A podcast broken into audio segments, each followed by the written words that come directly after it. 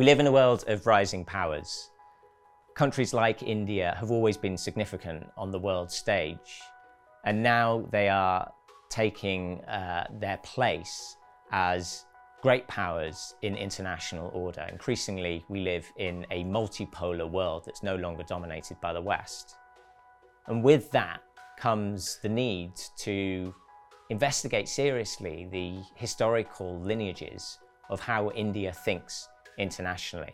We're often told in international, in international relations that this is a dis discipline that begins in Europe or North America and then spreads elsewhere.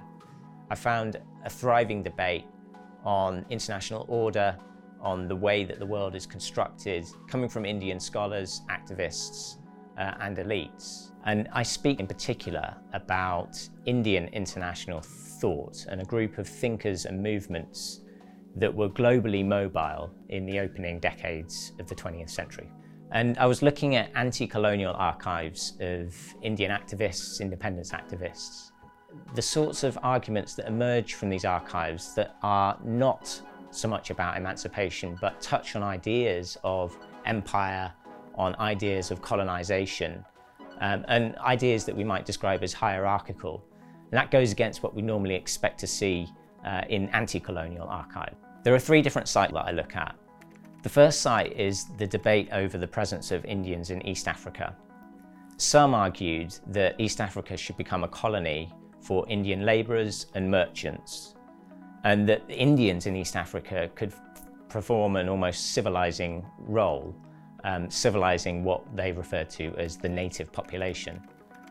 Another site is the idea of Greater India. The idea of Akhand Bharat, or undivided India, has emerged from certain elements of the Hindu nationalist right, reimagining India's cultural and political space as incorporating not just India, but some of the regional countries as well, Pakistan, Afghanistan, Nepal, Bhutan, parts of Southeast Asia, and even right over to parts of the Middle East and East Africa.